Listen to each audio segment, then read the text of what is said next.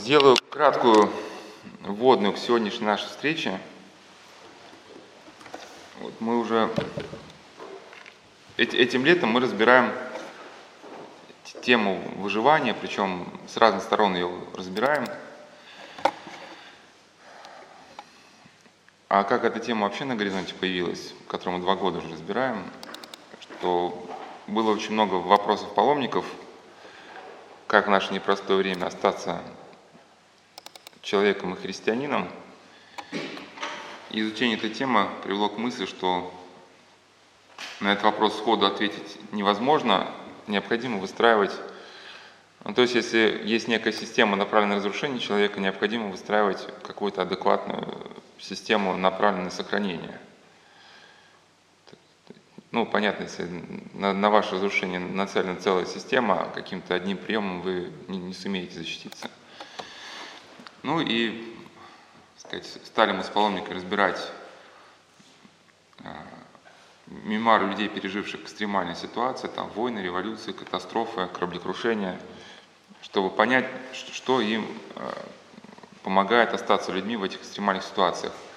Но эти выводы мы применили к современности, потому что состояние человека психологическое, оно очень напоминает, как часто об этом уже говорил, это для тех, кто в первый раз, это, кто уже не в первый раз это слышит, это вводное, да, состояние современного человека, оно очень напоминает состояние узника концентрационного лагеря. И эту аналогию можно по двум параметрам рассматривать, что первое, что просто человек, который находится в экстремальных ситуациях, у него со временем, если нет какого-то ядра внутреннего, у него отпадают высшие какие-то запросы личности – и он начинает э, в своей жизни ориентироваться на какие-то внешние ритмы, да, и постепенно пропитывается ритмом внешней среды и утрачивает свою какую-то самостоятельность. Это происходит как в офисах мегаполисах, так и в конституционных лагерях. И одновременно с этим развивается некое суженное сознание, когда человек перестает думать э, ну, вообще обо всем, остается только вопрос текущего выживания – там еда, работа, деньги. Опыт узников нам показывает, что это состояние, это предпоследняя ступенька к полной деградации личности, ну фактически к смерти. Да? В современной жизни называется прагматизмом, и даже это как бы, люди даже гордятся, когда они в это состояние приходят, мол, я типа не занимаюсь вопросами религии, это, мол, дело каждого, это философия, а я человек там деловой – но вот эта деловитость, да, она как раз в мемуарах узников, она и показывала, что это, что это регрессия. А, второй пункт состоит в том, что если еще, может быть, в середине 20 века, когда не были наработаны технологии, чтобы сломать человека, необходимо было его помещать в закрытую группу, там, пытать его, изматывать бессонницей, скудным питанием – издевательствами, там, всякими, ну, погружать его так или иначе в стрессовую ситуацию такую, сконструированную, то сейчас в таком давлении нет необходимости, потому что того же, в принципе, результата можно достичь с помощью сетевых средств, да, и сетевая война, это уже официально такая признанная стратегия некоторыми странами. Это не информационная война, это, да, значит, это нас пугает, это план а-, Ален Далласа, но уже как бы уже, уже, уже утомили этим планом Алина Далласа, да, значит, ну, кто слышал, да? Как, как будто весь мир смыкается в план Алина Далиса. Наука уже давно вперед ушла. Сейчас не обязательно для того, чтобы человеку размыть сознание, как-то ну, совсем так грубо действовать. Иными словами, человек в открытом обществе, может, ну, который ходит на работу и там, забирает детей из детского садика, может ощущать себя свободным человеком, но он давно уже не свободен, ну, потому что э, как бы целью сетевой войны это является внедрение в сознание человека модели поведения – они могут внедрены очень явно быть. И поэтому мы как бы вот этот аспект выживания, это мы четвертый год тему разбираем «Остаться человеком», и вот эту как бы не только сетевую войну, но и вообще эпоху постмодерна мы вот разбираем вот в частности вот в нескольких беседах, на одной из которых вы сейчас присутствуете. Вот буквально несколько времени назад у нас были ребята из Центра Святого Василия Великого, это подростки, которые находятся в конфликте с законом. Ну и поэтому у нас вот этот несколько бесед, на одной из которых сейчас находится, да, все-таки был, был немножко с таким разрезом, связанным с преступностью. но а, потому что еще за счет специфики, что ребята приезжали с центра. Но сейчас мы двинемся дальше. И сосредоточимся вот на, на этой э, теме постмодерна. Постмодерна, пост, у нас, когда мы с ребятами встречались, была тема постмодерна преступность. Казалось бы, эти вещи такие, они как бы какая-то философия и преступность, да, неужели это связано? На самом деле связано, потому что постмодерн характеризуется вот этой полной размытостью, э, ну, всего. Сейчас не буду называть, чтобы вы поняли, что такое постмодерн, не буду называть эти литературные произведения, вы, наверное, кто знает, тот знает, кто не знает, тот не знает. Ну, в общем, сейчас э, стали там появляться на рынке книжной продукции литературное произведение, где вот тема тех же самых заключенных поднимается, да, там, с христиан. Ну и все это в каком-то таком разрезе не очень понятно. Все это представлено, клипы какие-то музыкальные, да, где показывают образы Христа, и тоже в непонятном каком-то разрезе. Ну, причем сделано так тонко, что особо не подкопаешься, и обычно говорят, что вот вы, значит, люди религиозные, вы всегда оскорбляетесь, а это же наука, это же, значит, искусство, это, значит, философия, кинематограф. Пора уж перестать оскорбляться и идти в ногу со временем. Вкратце просто прокомментирую, наверное, вы поняли, о чем идет речь, просто не хочу это вслух называть, какие именно. Сейчас мы будем разбирать постмодерн, да, и э, скажу, что люди оскорбляются, верующие, не, не, не то, что они любят оскорбляться, что верующие люди просто не могут сформулировать то, что у них мысль рождается интуитивно, они просто тот мир, в котором будут воспитываться их дети, они просто хотят, чтобы в этом мире была какая-то определенность представления о добре и зле. Что такое постмодерн и что такое эпоха, предшествующая постмодерну? Хотя это вопрос как бы философский, но и те, кто значит, а, может сейчас а, значит, этого не понять и посчитать ненужным, просто скажу, что это вопрос очень важный, потому что в наше время выстоять может только тот, кто понимает, что такое постмодерн. Потому что Сейчас все воздействия, они тут неявно, как бы, и вы их вот за руку не схватите. Смысл этих воздействий, что они приобретают свою разрушительную полноту, только когда они в вашем сознании соединяются, да, как части конструктора. Когда они соединяются вместе, ваше сознание заряется каким-то светом, понимание, что нужно сделать то или иное решение. Да? Но это решение, оно вовсе там, не ваше решение. Ну, например, вот даже если взять образ Христа, да, образ Христа, он имеет значение, в принципе, ну, как и Священное Писание, для тех христиан, которые вообще в него верят. Да? И что это какая-то вот история Священного Писания, да, вот Ветхий Завет, где люди ждали Мессию, да, какие-то пророки, вот Новый Завет, Семен Богоприимец, который признал Христа, проповедь апостолов, создание церкви и так далее, и так далее. И когда мы с вами говорим о Христе, мы предполагаем, ну, как это философия называется, какой-то нарратив, да, ну, то есть какая-то определенная история, и мы с вами что-то обсуждаем в рамках этой истории. И даже почему можем испытывать какую-то совместную радость с людьми, да, потому что у нас есть совместное бытие, которое предшествовало в нашем общении, вот мы встретились, и мы спрашиваем, ну что там, как ты, как ты вчера-то там, ну что вчера, ну подразумевается, что ты вчера шел на собеседование на работу, как ты устроился, да, ну и нам, это, может быть, это такой грубый даже вопрос человеку, он приятен, потому что мы видим, что он заинтересован в нашей жизни, то, что мы там вместе с ним росли в детском садике, там, ты -ты -ты -ты, у нас, в общем, есть какое-то совместное бытие. Постмодернизм, он последовательно как бы деконструирует все вот эти смыслы, и вот, это, вот эту всю историю, да, вот это как бы поле смыслов, он разлагает.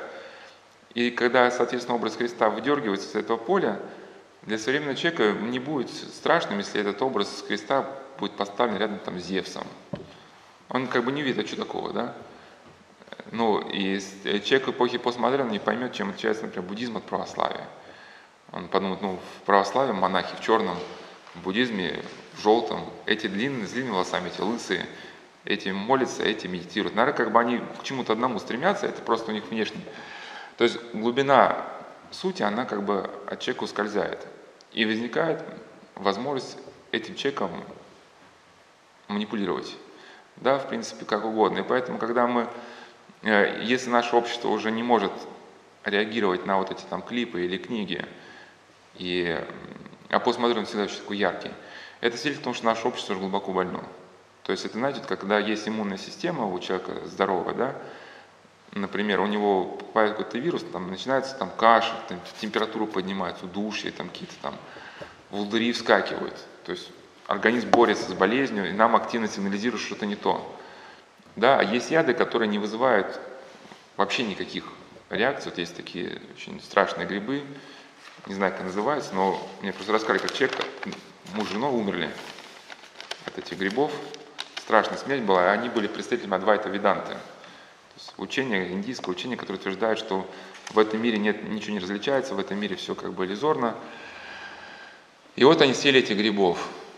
И у них такой коварный яд, что когда он проникает в организм, он никак не дает о себе знать. Он распределяется по всем органам, их отравляет, но у человека ни температура не поднимается, ни там озноб никакой. И он пропитывает все органы, а потом одновременно бабахает, и у человека в страшных муках он глохнет, в страшных муках слепнет, у него последние отказывают все органы. И когда этот процесс уже лавинообразно начинается, человеку уже помочь ничем нельзя.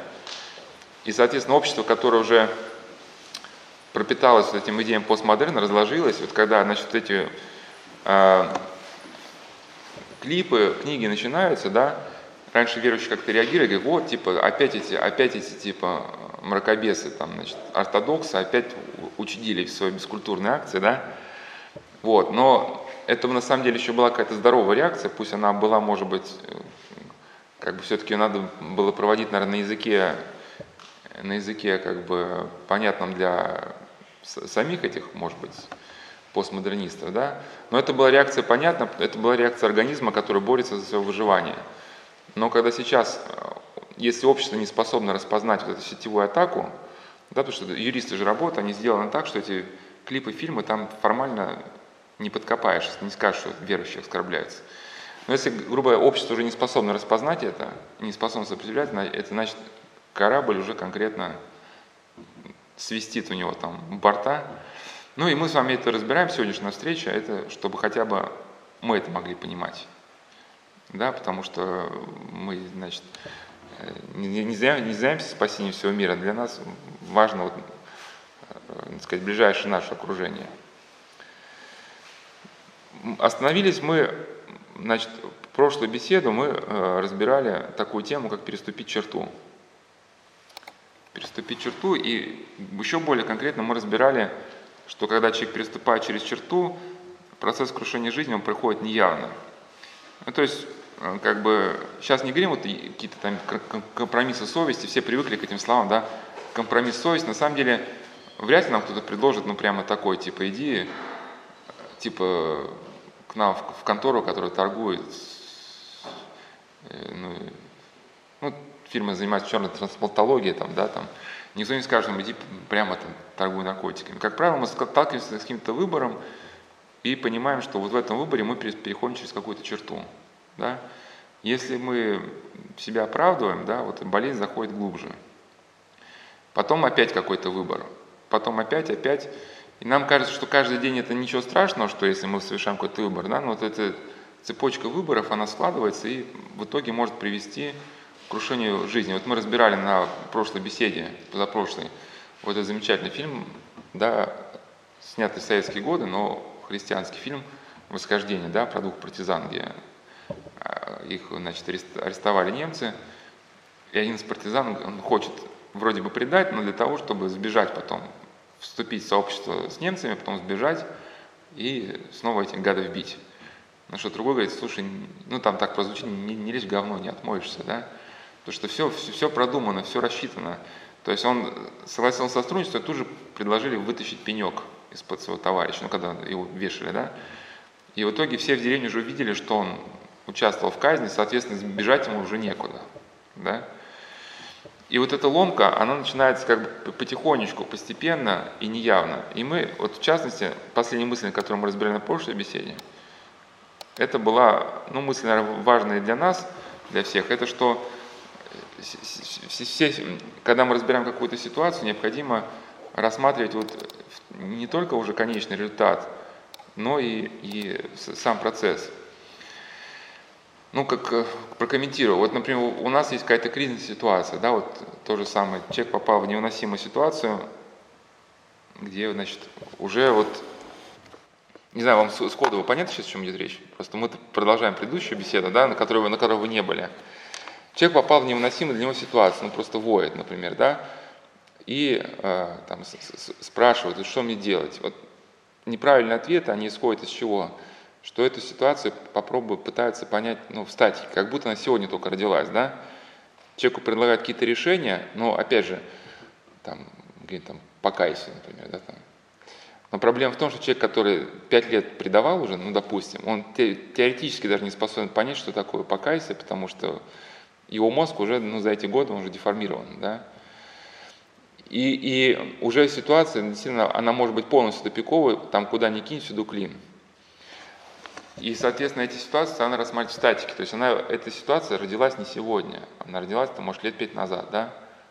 Начался ряд последовательных поступков, там, ряд изменений каких-то, да, там, и что в итоге все в совокупности ну, привело э, ну, к текущей ситуации. Вот, например, вы там встали раздраженные, да, ну, кому-то там по дороге на работу нахамили, значит, на работу пришли уже на взводе. И какой-то коллега подошел. Если бы по дороге кому-то не нахамили, например, да, и пришли бы на работу спокойно, вы бы с коллегой бы не сцепились бы, да, и когда он вас стал критиковать, вы бы спокойно ему ответили. Насчет того, что были на взводе, вы, значит, наброситесь на него, дело дошло до начальника, там угроза увольнения, вы приходите домой вообще на взводе, ну, уже выпиваете. То есть потом что-то ребенок вам говорит не то, вы его ударяете, да. Потом он уходит из дома, потом, значит, семья рушится, вы-то, значит, а, один квасите, значит, водку уже в съемной квартире, да. Ну, а по сути, весь, вся эта цепочка, она зародилась, да, из-за какого-то, может быть, конкретного шага. Просто если мы христиане, мы имеем навык испытания совести, у нас есть там исповедь, да, мы, мы время от времени, ну, испытание совести по вечерам, мы можем ну, разбирать, как прошел день, мы можем это состояние как-то обнулять, да, но тоже, когда человек приходит домой, и вот эти 5, 10, 15 минут вспомнить, как прошел день, и разобрать его с позиции христианства, это же тоже усилие. И кто вот этим занимался, хоть раз замечал, что ты готов делать что угодно. Там, там, мыть, мыть окна, там, не знаю, таскать кирпичи, но только не сесть да, с блокнотом, 15 минут подумать, как прошел день. Потому что пахать это проще, как бы, да, проще придумать себе тысячу занятий, чем вот одно вот это важное. Э, потому что это какой-то труд, и самое главное, что здесь предлежит человеку встретиться с собственным унынием, да, а, потому что эти 15 минут мы обычно приходим в таком раздрае полном, а и, соответственно, мы последовательно восстанавливаем картину, как этот раздрай возник вообще, да. То есть это не надо здесь впадать в какой-то там психоанализ, там, да, или там микроанализ какой-то, вот это, значит, а просто причинно-следственную, нить причинно-следственных связей довести вот с самого утра до сейчас. Как вот это состояние внутреннего немирствия, оно на нас нашло, где мы оступились. Если мы это делаем, то мы со временем приобретаем способность как бы уже сходу анализировать свое поведение и даже еще как бы уже предвидеть. То есть если мы уже как бы люди гневные и много раз разбирали, как мы впадаем в гнев, как это все зарождается, да, то мы уже заранее, еще только ситуация не началась, мы уже понимаем, что так, пора уходить, либо вот как-то не, не дать ситуации развиться, потому что мы уже просто знаем, что будет, если мы ответим так или иначе. Да, ну вот, например, там, значит, вот произошла там драка в одном месте – там, значит, ну, ну, условно, нужно было в одно время закрывать, ну, скажем, в 11, да, там дверь. И человек пришел, значит, уже дверь закрыта, он стал там тарабанить дверь. Ну, вышел, так сказать, кто там дежурный, кто закрывает. И тот, кто-то пришел с яростью, говорит, я в 11 пришел. Тот говорит, а я в 11 закрыл. Ну и все, и началась драка, да. Ну, я к чему, что вот этот вопрос, вот то есть, когда уже началась драка, там уже поздно говорить, если есть уже начался замах, уже поздно размышлять, почему это началось. Да? Там уже, ну как среагировал, так среагировал, только остается уже задним числом разобрать. Но вот еще до этой фразы, а я один закрыл, еще можно было что-то сделать. Да, там сказать извини, или там хорошо, брат, но ты в следующий раз там постарайся без пяти 11, да, потому что часы у всех разные, ну, да. Но когда вот эта точка невозврата была пройдена, когда этот дежурный сказал, я в один закрыл, то есть того вскипело, потом вскипело у дежурного. И я к чему, что мы совесть испытываем, мы заранее уже вот можем предсказывать уже ситуации как будет развиваться. И, и если мы, например, совесть испытываем, ведь ситуация усложняется, мы растем, например, да, вот человек начинает маленький, например, да, там он, или юный, вот, он размышляет, как ему сохранить свою христианскую совесть там, в семействе там, из трех людей. Потом жизнь усложняется, ставки выше, проблемы сложнее, коллективы больше, там уже 200 человек, да, и, соответственно, как вот найти путь жизни посреди вот этого, всей этой сложности и не сохранить совесть, да, вот внутренний камертон.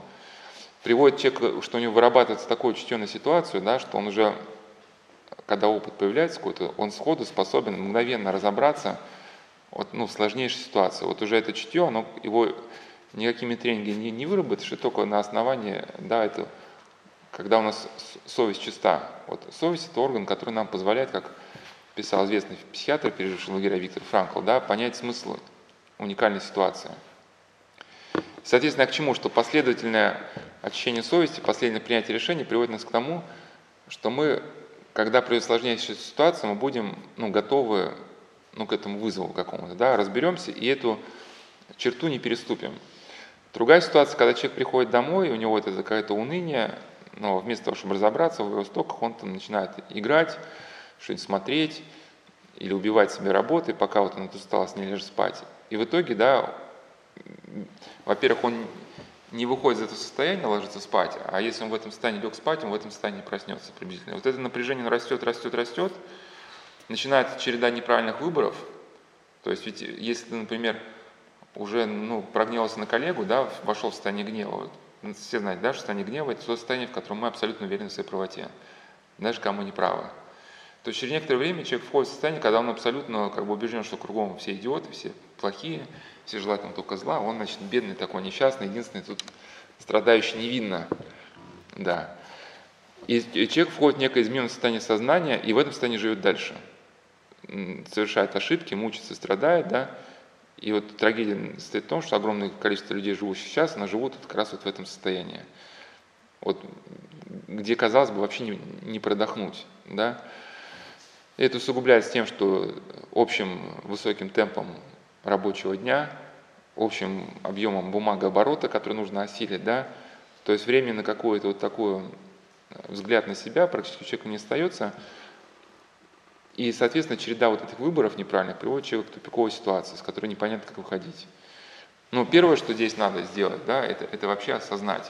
Некоторые там даже, как себя называют православные психологи, меня это немножко настораживает всегда формулировка православный психолог, да, потому что ну, там, православный стоматолог, ну, православный гастроэнтеролог. Ну, ну психолог, психолог должен быть в первую очередь профессионалом, да, не покупаться на популистские всякие вот эти психотерапевтические модели. Ну, конечно, православный может психолог понимать, что он не воспринимает человека как животное, да, вот, ну, может, что для него американский психиатр Скиннер это не является как бы эталоном, да, который там устраивал опыт над заключенными, но даже почему-то православные психологи, они вот достаточно такие секулярные идеологические психотерапевтические модели, они тоже используют, да, какие-то там эриксонские могут и гипнозы там, и трудно понять, в чем это православие заключается, да.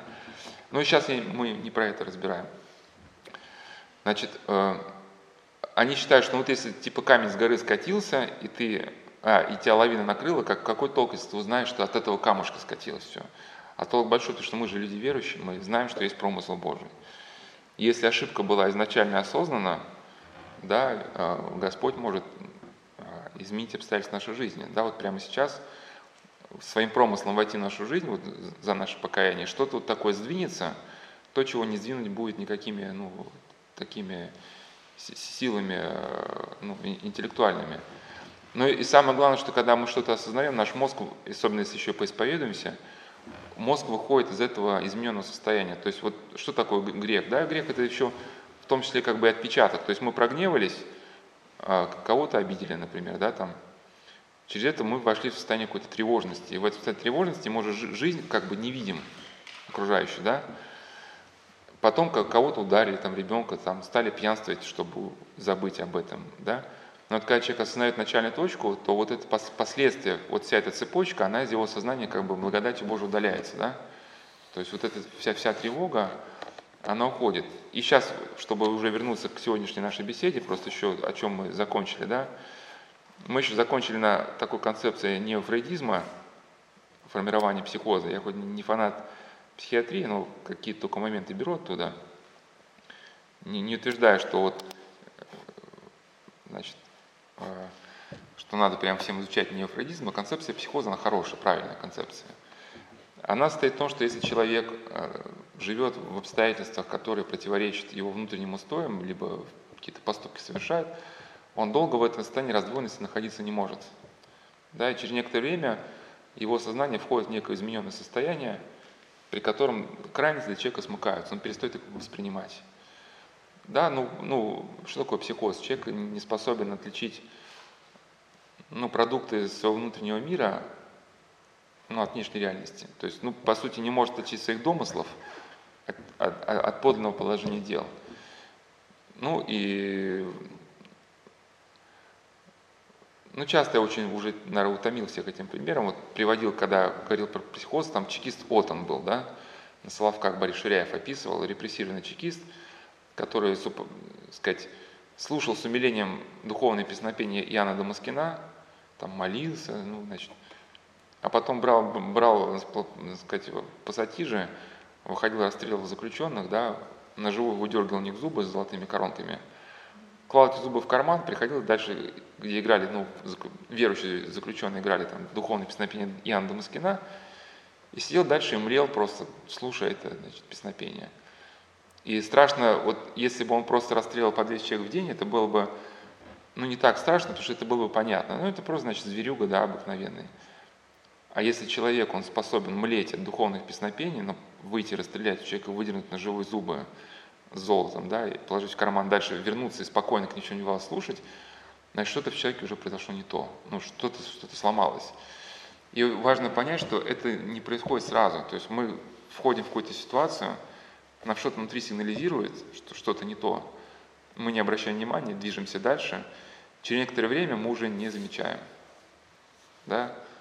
Ну, это все купались. То есть ты, ты идешь, тебе тело сигнализирует, что вода холодная, но когда ты же плюхнешься, как бы все, про проблемы уже нету, да, ну, то есть уже в кровь, когда окунешься, уже, ну да, что-то там свербит, но люди поэтому алкоголем себя глушат уже. Но вот Августин Беляев, еще намучен, переживший вот эти годы репрессий и не сломавшийся, он писал, что если скоро прибегнете к покаянию и не убедите свою совесть грызущую, то не впадете в грех отрицания Бога. А если усыпите совесть, помиритесь с услаждающим вас пороком, то обязательно впадете в большой грех. Блюдите же чистоту одежды своей души. Хотя он сказал это о вере, но это очень применимо и к нашей жизни. Потому что все вот эти моменты, они начинаются очень неявно и, так сказать, и э, в качестве комментариев вот к этому тему, что черта, да, за которую э, стоит только один раз переступить, я тут приведу несколько таких примеров, э, ну, из, из реальной жизни, из фильмов и из истории, да, что, э, как это крушение жизни может начаться с одного шага. Вот это, наверное, ну, один из лучших, наверное, советских фильмов это, это «Паспорт». Если он, конечно, не голливудского размаха, но очень такой толковый фильм. Не смотрели, да? Ну, грузин провожает, в общем, своих родственников в аэропорту. Ну, тогда еще кто в советские годы, сейчас людям трудно это очень понять, потому что, да, в советские годы ничего не было там. И там шампанское можно было купить только, значит, а, в той части аэропорта, видимо, где, где какие-то международные рейсы, люди прилетали. В общем, ну там для иностранцев надо показать, что у нас все там, все есть, или что типа такого. Ну и он разыгрывает такую сцену, что берет стакан воды, и что пройти мимо, мимо этого контроля, говорит, что там женщине плохо, но типа он, от, типа он бежит стакан женщины подавать, которая плохо, но которая вот лежит в этом иностранном секторе, да. Ну, понятно, сейчас, сейчас никто не пропустит уже, но, но в те годы можно было даже оружие провести. Да, это, это сейчас, кто уже родился в нашу эпоху, этого понять не может. А была террористическая организация, операция, которую проводил известный, э, сказать, с участием известнейшего террориста в мире, да, по, этого, по кличке Шакал, И там это было в израильском аэропорту, да там из, из, из японской коммунистической террористической организации там просто при, привезли гранатомет, автоматы, запаковали в сумку, сдали в багаж. Это, сказать, в Израиле все выгрузили. Ну, сейчас это уже невозможно, такие вещи, да? Тогда это было возможно еще. И стали в аэропорты, распаковали просто эти автоматы. Как. Ну да, да, это, это, у нас сейчас такого уже быть не может. Э, сейчас же, чтобы в Израиле вылететь, если ты там отсюда вылетаешь, с тобой же там как бы служба безопасности проводит какие-то там беседы, там, значит, ну и, и соответственно, он, он покупает две бутылки шампанского, но обратно пройти уже не может. Ему говорят, чтобы пройти, вам нужно как бы разрешение начальника аэропорта. Он говорит, а где начальник аэропорта? А он уже садится в самолет, который куда-то летит. Он бежит в этот самолет, за ним трап как, как бы закрывается, да, и он, в общем, без документов, без всего улетает в Израиль. Ну и там начинается его, сказать, мытарство. В общем, в итоге он домой возвращается седым, не знаю, там лет 20 прошло, или сколько он там побывал там, в израильской тюрьме, там где-то там в Иордании или где, ну, и, то есть и в израильской, и в арабской, там, ну, потом нелегально переходил границы, в общем, там и вернулся уже седым стариком уже, да, вот таким уже как бы, вот, вот просто из-за двух бутылок шампанского, да. У нас вот приезжает один человек, уже, ну, сказать, когда освободился, у него квартиру, извиняюсь за выражение, отжали, и вот сейчас он так мыкается по белому свету. И вот он рассказывал, что вся семья у него была приличная вообще. А он все по тюрьмам, да по тюрьмам. И как все произошло? Вот был, ну, извиняюсь за выражение, по, по малолетке, да, там какое-то дело, которое ну, могло закончиться условным сроком, внушением, там, чем-то, выгор, ну, не знаю, чем в советские годы заканчивалось, но, но не тюремным сроком. Если бы он себя по-человечески повел бы в здании суда, Говорит, ну что-то меня дернуло. И зашел по-пацански, да, там. Ну, типа, а что там, там. И стал что-то, в общем, выступать не, не по делу в суда, ну, будучи несовершеннолетним. Ну, судьи посмотрели, ну, раз такое дело, парни впечатали по полной программе, да, детская колония. Но чтобы из детской колонии еще в советские годы еще были, у нас эти службы уже распались, да, но еще в советские годы еще были всякие службы, если люди освобождались. Там был какой-то человек, который, значит, следил, чтобы они как-то работали, как-то социализировались. Да, сейчас нет, ничего нет. И то, но все равно, чтобы вернуться с детской колонии и как-то выбиваться в люди, мы на прошлой беседе про автобиографию Жонова разбирали, да, актера, который был на Колыме больше 10 лет. Но это надо быть уникумом, да. Ну, естественно, после детской колонии уже во взрослую, ну и так, и пошло, и поехало. И когда все началось, просто вот со мной просто, ну, какой-то вот, ну, дурь какая-то в голове появилась. Известный наш актер Шевкуненко. Кто не знает, кто это такой, это, помните, «Золотая птица», вот этот такой, значит, коммунистический мальчик, твердых коммунистических позиций, весь такой себя честный, принципиальный. На самом деле, да, значит, криминальный авторитет погонял артист. Да, это сложно в этом, значит, поверить, что он был, значит, э, криминальным авторитетом, потому что когда сейчас показывают фильмы «Бронзовая птица», какой там первый у них был? Кортик. Что, ну, это идеал такой советского, советского подростка. Значит, э, как все сложно? Ну, в общем, он перспективный актер, многообещающий, да, кумир советской молодежи. То есть его там я даже помню, там у нас, когда в школе были истерики, там, когда там, значит, этот э, бронзовую птицу что-то показывали там, тогда даже не было, видимо, магнитофонов. В общем, их показывали, что трудно было школу успеть. Люди там, чтобы успеть на эту бронзовую птицу, они там ломали все свои дела, бежали в школу, как бы, да. В общем, ну, как-то в 76 году по дороге в одном из дворов подошел к собачнику и стал трепать по морде его собаку. Ничего оскорбительного в этом не было, но собачник потребовал, чтобы в кавычках парень убирался оттуда, куда шел. И пригрозил, что в противном случае спустит собаку. Но так Шевкуненко был уже выпившим, ну, он, значит, ввязался в драку и набил собач, собачнику, ну, как в статье сказано, морду, да. Тот написал заявление, судебное разбирательство, год лишения свободы. Ну, в Мосфильм он вернуться уже не смог, потому что уже ни один режиссер э, не рискнул бывшего заключенного пригласить на съемочную площадку. Но, но все-таки как бы надежда еще на возвращение в какую-то рабочую жизнь была. И уже в 1978 году, в один злополучный день, он выпивал в компании такие же рабочие киностудии. Ну, то есть он уже не вернулся в качестве актера, там, ну, сказать, там какие-то подсобные работы технически выполнял. Значит, э, вино осталось, а закуска уже иссякла. Продукт достать было не, негде. И Шевкуненко привел смекалку, взломал студийный буфет, принес с собутыльником закуски несколько десятков рублей. Еще четыре года тюрьмы. Но вот уже если человек уже для себя как бы вкус почувствовал, да, то вот когда действительно уже выпивший, вот для него уже не, не возникает как бы даже мысли, что вот если он взломает буфет, ведь будут какие-то разбирательства. Кто-то же придет на это, увидит, да, как-то начнет ставить вопросы какие-то. Но вот уже я говорил про вот это состояние психоза, да, в которое мы входим, то есть человек уже э, что-то глубоко в человеке проходит изменения, он не видит для себя проблемы. Вот как этот чекист Тоттон, он не видел для себя проблемы, как это так, я христианин, и расстреливаю людей ради там, золотых зубов. Это же не по-христиански, да? Но он же вопрос для себя это не ставил.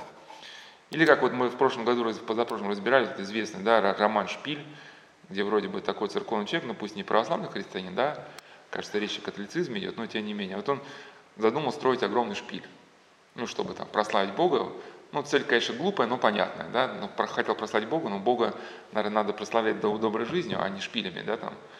Но, тем не менее, ему надо рабочих нанять, чтобы они строили. Потом у него начинаются административные сложности, кончаются там ресурсы, пятое, десятое. Он начинает манипулировать рабочими, чтобы они продолжали работать.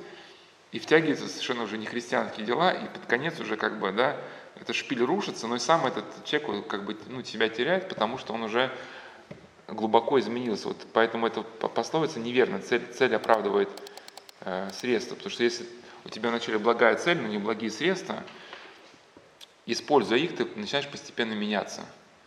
И когда уже доходит до реализации цели, тебе абсолютно неинтересно становится. Да? Э, когда значит, э, возникает вопрос о том, чтобы не переходить за черту, ну, в первый раз хотя бы, да, конечно, у нас возникает страх – страх, что скажут, а как это отразится, вот там, а уволят, куда я пойду, ну и так далее, и так далее, да. Но вот в чем именно сейчас вот верующие люди, конечно, ругают, на самом деле верующие, они могут быть самые, наверное, самые смелые люди на земле. Потому что человек неверующий, атеистический, как бы он ни куражился, он может на что только опереться, ну, на, на рацию, на разум, да. Соответственно, когда дело пахнет керосином, от него требуют что-то вопреки его совести – и он для себя рациональных выходов не видит, но он, ну, типа, ну что так совесть? Ну, если все люди произошли от обезьяны, что такое совесть, да? Ну, это какая-то обезьяна там в каком-то племени, там что-то не... Она посмотрела на Луну, взгрустнулась ей, вот совесть появилась, да? Соответственно, он себя где-то больше шанс рискует терять, особенно потому, что когда он не может просчитать ну, всех выходов, э, ну, всех возможных последующих решений, да, Верующий человек знает, что если он сохранит свою совесть, Господь ему поможет. И как раз меморузников показывает, что Господь людям помогал в совершенно в немыслимых ситуациях, если вот они хранили свою совесть. Да? И потом все складывалось ну, в лучшую сторону. Э, ну, например, в жизни Святителя Луки был момент, когда он значит, э, проявил стойкость и мужество – я даже чекист был в явном замешательстве. Но и, к моему удивлению, чекист переменил свой резкий тон и показывая на окно, в окно на обновленческий собор, ну, все знаете, что такое обновленство, да? Ну, после революции чекистам нужно было разрушить церковь, они взяли, как бы, э, ну, бывших там священников, которые там были значит, под запретом за, за алкоголизм, там еще за что-то. Ну, и вот эти э, люди, сказать, которые живя в церкви, хотели вообще не, не духовной жизни, да, где-то оправдание своих страстей, но и прочие какие-то амбиции стали их использовать, и обновленческую, тут создали обновленческую организацию, и эту организацию стали использовать как таран, да, чтобы разрушать церковь. Ну, тогда еще, видимо, боялись общественного мнения какого-то, да, там, международного. И поэтому просто так взорвать все храмы, отобрать у верующих, это еще как бы, ну, может, это было как бы не, Ну, надо было стать види, видимость законности. А поэтому, что мы же не отбираем храм, мы их передаем другой общине верующих. Вот тоже обновленческая иерархия, пожалуйста, молитесь. Вот это что же там, у них там кресты, да? Ну, а потом, когда, э, значит, обновления стали не нужны, их точно так же в лагеря всех, да? Ну, но и чекисты сами понимали, что обновленчество это был чекистский проект. И, значит, показывая на обновленческий собор, он сказал мне, вот этих мы презираем, а такие, как вы, очень уважаем. Арцебушев, Алексей Арцебушев, его книга «Милосердие двери», когда его э, репрессировали, э, значит, для него была примером его мама христианка, когда от, нее, от мамы требовали написать показания на других людей в несуществующих преступлениях, мама отказалась давать ложные показания. Когда намекнули, что дети пойдут, извиняюсь, даже не под замес, да, он говорит, пожалуйста, расстреливайте. Как бы, да? Но и то есть увидели, что от этого человека, на этом человеке, на, на его страхе не сыграешь. Потому что всегда надо подковырнуть какой-то человек в человеке страх и на нем, сказать, уже дальше выстраивать стратегию. И те люди, которые, казалось бы, их можно назвать, о, опять твердолобые христиане, да, но вот это как бы э, стремление сохранить совесть, она в итоге человека-то и выручала, да, потому что не давала основания найти, подковырнуть. И вот есть даже у Георгия Демидова, есть такой, он пережил годы репрессий, у него есть такой рассказ «Оранжевый абажур» про Трубникова, который вот сошел с ума, один заключенный. Ну, в общем, там был какой-то исследовательский институт, я не помню, какой-то геолога институт или какой-то, ну, в общем, просто вуз. Ну, и тут кто-то, видимо, из чекистских верхов решил все-таки раздуть дело, что вот в этом институте замышлялся заговор на товарища Сталина, ну и прочее, прочее. Ну и на взаимных подозрениях, на взаимной вражде весь коллектив заставили написать друг на друга, ну, обещая то одному, то другому какие-то подачки, все друг на друга написали, так сказать, доносы, и получилась следующая картина общая складывалась, что в этом да, в институте зрел заговор на товарища Сталина. Единственное, вот Трубников ломал всю картину. Он говорит, все, сажайте, сажайте, делайте, что хотите, ничего писать не буду. И получалось, э, как бы следствие тормозилось. Уже там с самых верхов уже звонят, требуют, чтобы следствие было закончено. И к Трубнику представляют уже опытного такого следователя, не такого, который там мы тебя сейчас расстреляем, там тебя там изобьем, более такого, сказать, змееобразного. И он так к Трубникову подкатывает, так подкатывает, никак подкатить не может. И потом случайно видит, что Трубников дрогнул. Говорит, а ведь мы же вашу жену можем достать. И Трубников дрогнул, говорит, а зачем, она же здесь не...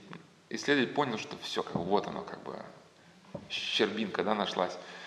И он начинает эту тему раскручивать. Трубников говорит, вы себя уже не спасете, но жену еще спасти можете.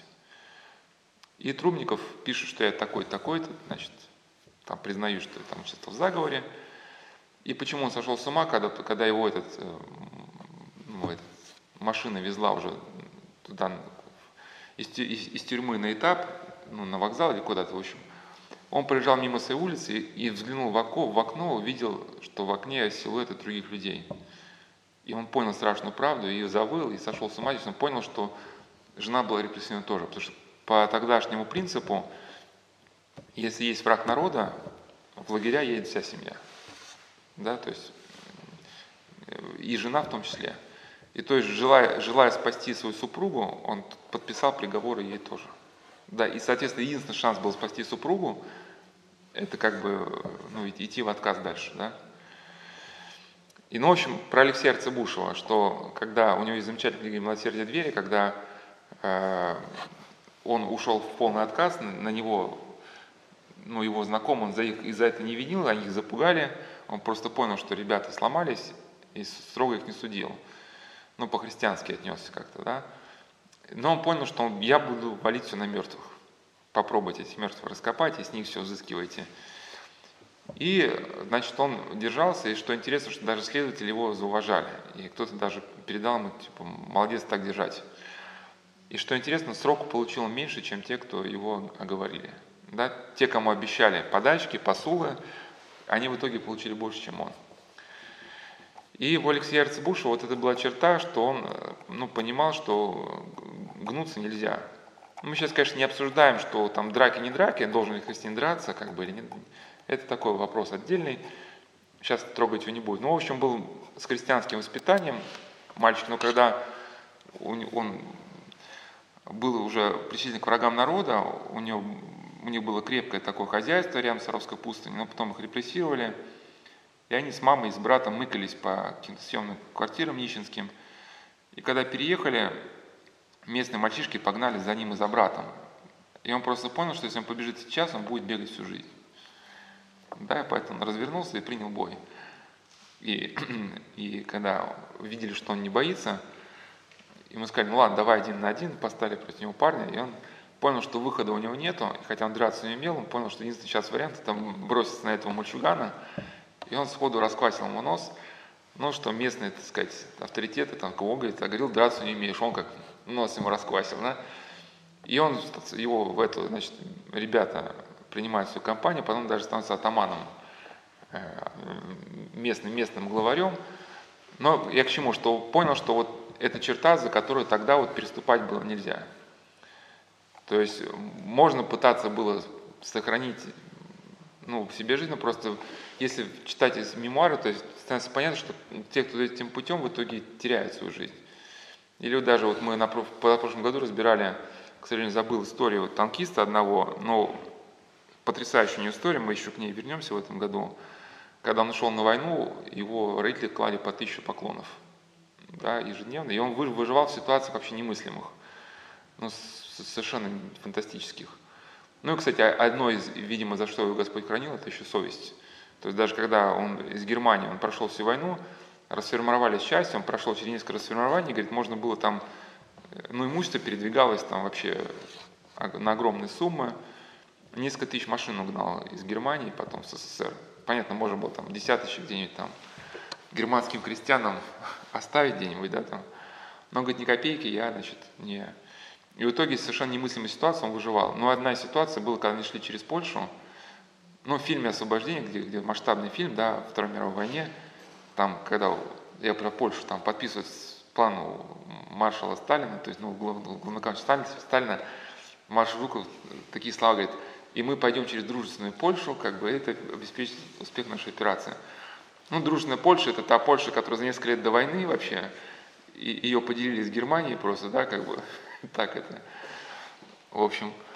Ну, и он говорит, что когда шли и возвращались из Германии через Польшу, ну, убивали наших солдат, что поляки ненавидели что советских, да, военнослужащих, ну и просто если отстал от колонны, могли запросто где-нибудь расстрелять.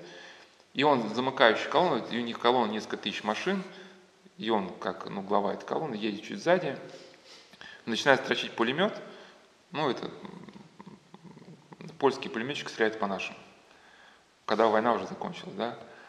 Ну, он прокрадывается на чердак, говорит, хотя мне это притило, как, ну, кадровому, так сказать, военному, стрелять в людей вот с такого положения, когда они, ну, то есть он сзади их просто расстрелял, да, Хотя это притило, но вот, иначе говорит, этих пулеметчиков было не обезвредить.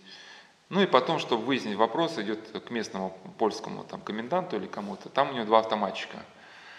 И этот, э, вот я к чему, что у, у человека было стойкое понимание, что за грань переступать нельзя. И этот, э, ну, кто там, полковник, я не помню, в общем, поляк, говорит, за наших двух пулеметчиков я должен убить одного из вас. Вот рассказчик это, да, один, и рядом наш полковник тоже. В общем, говорит, сдайте оружие, сдайте оружие должен быть одного из вас. Стоит два пулеметчика. Этот полковник наш сдает, сдает пистолет. Ну, по повадкам видно, что он сейчас любой ценой хочет сохранить жизнь и готов пожертвовать даже своим, сказать, товарищам. Это, это тот, кто рассказывает. А этот не растерялся. То есть у него перед ним стоит польский, сказать, командир, два, два автоматчика, которые он был ТТ выхватывает, направить на поляка, говорит, так, говорит, стреляю на любое шевеление со стороны. Говорит, если кто дернется, первая пуля твоя, но вторая моя, да. И вот, говорит, это все началось в 7 часов вечера, в 11 закончилось. То есть 4 часа он сидел, на него два автоматчика направили автомат, он пистолет направил на поляка. Ну, потом поляк согласился, что он их отпустит, они его в машине некоторое время провезли, и он поляка, так сказать, выпускает из машины, тот даже удивился, говорит, я бы тебя расстрелял, ну, в этой ситуации. Что примечательно, это что тот полковник, который вы, вы, вытянул свой пистолет и готов был сохранить свою жизнь ценой гибели вот того, кто рассказал, он хотел этого поляка, видимо, Ну, рассказчик говорит, я понял, что он этого поляка хочет прикончить, потому что этот поляк был свидетелем его трусости, да. Но я к чему, что вот человек, который будет цепляться за жизнь, рано или поздно во что-то впутывается. Но этот рассказчик выжил. Но возвращаясь к Арцебушеву. У Арцебушева э, была такая еще история, когда он уже был в лагерях. Опять же, надо правильно понять, что это не, не, не бандитская какая-то э, такая, да, там, значит, у Арцебушева была э, ситуация. И здесь вот такие ситуации нам не надо рассматривать из нашего такого сытого благополучия. Ну, это не по-христиански, там, да, там, значит, вот. Э, и когда мы окажемся в подобной ситуации, мы имеем право сказать, по-христиански это или не по-христиански. Да? В общем, э, в лагере был такой авторитетный, э, ну, два авторитетных заключенных с враждебным наглым видом, и они, обращаясь к Арцебушу, сказали, «Эй, ты чего стоишь, ну, валяй отсюда». И вот что он пишет. «Мне ли не знать этих повадок? Это наглая форма обращения этого «эй, ты вали отсюда». Я не двинулся с места и продолжал начать разговор с лордом, полностью проигнорировав его крик. Ну, это лорд, это английский шпион. У меня, видимо, такое погоняло, что ли, был лорд. Они повторяют, «Эй, ты кому сказано, вали отсюда, пока цел». Я продолжал стоять. Как молния взвились они с нар и бросились на меня, как леопарды. Я не шелохнулся. Кто-то кричал «Беги, беги!» Барак миг опустел, все как ветром сдуло. «Беги, беги!» — кричали мне. Я не шелохнулся, а только прикрыл голову двумя руками, выставив локти вперед. Ну, на него посыпался град ударов.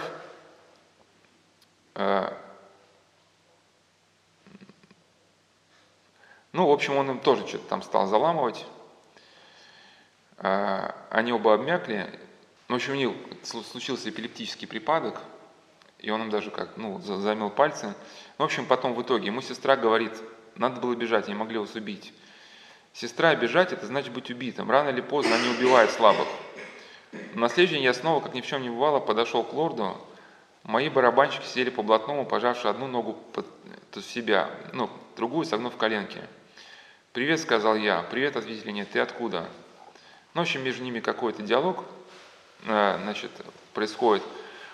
И он говорит, а почему ты вчера не драпал? Тебе же все кричали, беги, беги. И он им отвечает, если бы я вчера убежал, то вы бы били меня сегодня. А так мы вместе курим. Вы привыкли, что вас все боятся, и поэтому все их, все их, презирают, вы их презираете и, и вершите самосуд над слабым, а сильного боитесь. Вот, зная это, я и не сбежал. Ну и с этой минуты Арсен, вот так звали этого авторитета, стал моим другом. Ну и потом даже их дружба прошла на то, что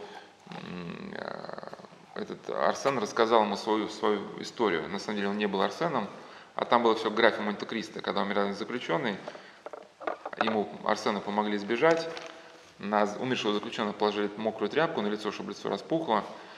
На Арсена нанесли татуировки, там, которые были на, на умершем, да, и вот так он вышел. Э, ну, эта мысль понятна, что, что есть черта, за которую нельзя переступать, и, соответственно, возникает вопрос, а есть ли у человека вообще э, ну, вот эта свобода не переступать через эту черту? Да, потому что мы говорим, ну, обстоятельства, вот, да, значит, я, я, не мог, я не мог поступить иначе. Э, ну, за счет того, что у нас просто сегодня беседа только одна, одна из, из многих, да, поэтому полной мере на этой беседе вот эту тему трудно раскрыть, Поэтому что, что вы схватите, то схватите, кто захочет, послушайте, там, если хотите, другие. Но все-таки ситуация показывает, что тот, кто решается сохранить свою совесть в чистоте, вот перед тем открывается возможность в этой ситуации что-то изменить. Да?